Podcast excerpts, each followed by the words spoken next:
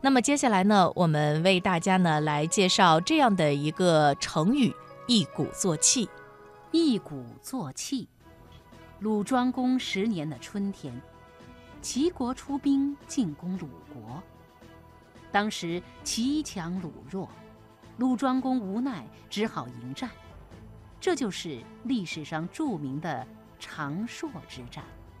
当时的鲁国人曹刿见国难当头，挺身而出，求见鲁庄公。《左传》中的名篇《曹刿论战》就此拉开了帷幕。主公，也许是草民多虑了，但是敢问主公，仅凭我们鲁国的国力，您拿什么去和齐国作战呢？呃，肯定是依仗全国百姓的力量啊。比如这些荣华富贵的东西，我是绝不敢独自享用的呀。这些小恩小惠分到老百姓身上，也没有多少东西。您觉得就凭这一点，大家会效全力吗？嗯，作为一国之君，我觉得我还是很诚实的。比如祭祀的牲畜啊、玉石啊、呃锦帛呀什么的，我从不多报。哎，我这还不算诚实守信吗？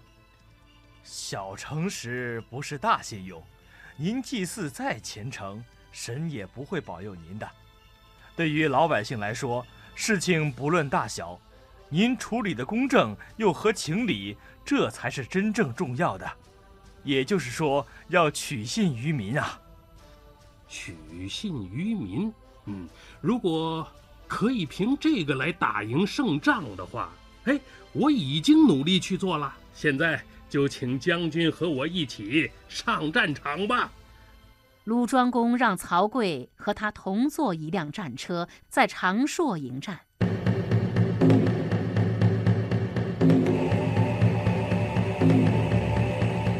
里面的鼓声响得跟打雷似的。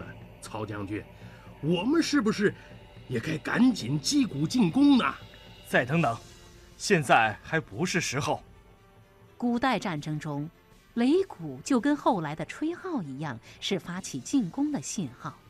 当然，它最大的作用还是鼓舞士气，让士兵们在雄壮的鼓声中奋勇杀敌。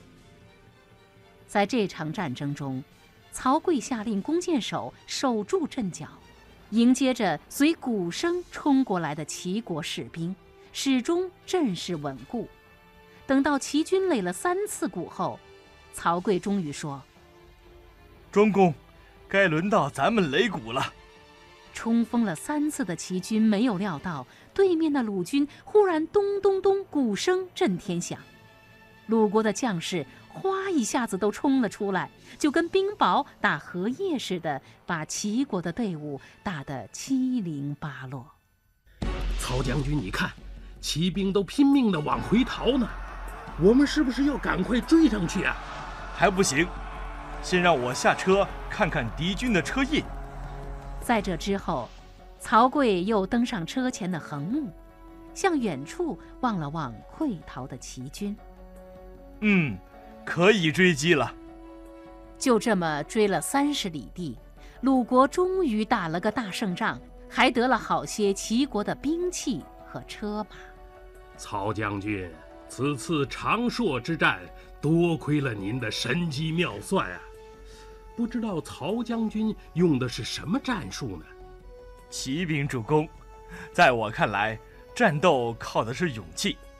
擂第一通鼓的时候可以鼓舞士气，等第二次擂鼓时，士气就衰弱了；第三次擂鼓时，士气就几乎完全耗尽了。敌方士气耗尽时，我方士气还很充盈，这。就是我们胜利的根本原因呐！啊，那将军为什么不让我乘胜追击呢？齐国是大国，实力强，战术多，我怕有埋伏。看到他们车印杂乱，战旗倒脱，确认敌人是真的溃败，再去追击，才能有更大的胜算呐。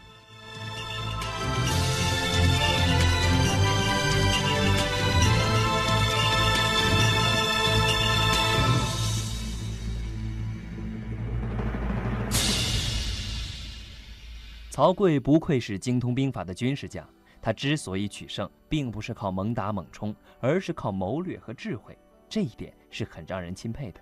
我们今天用一鼓作气这个成语，当然不只是说打仗了，更多的时候是说我们要趁劲头大的时候鼓起干劲儿，一口气把事儿做完。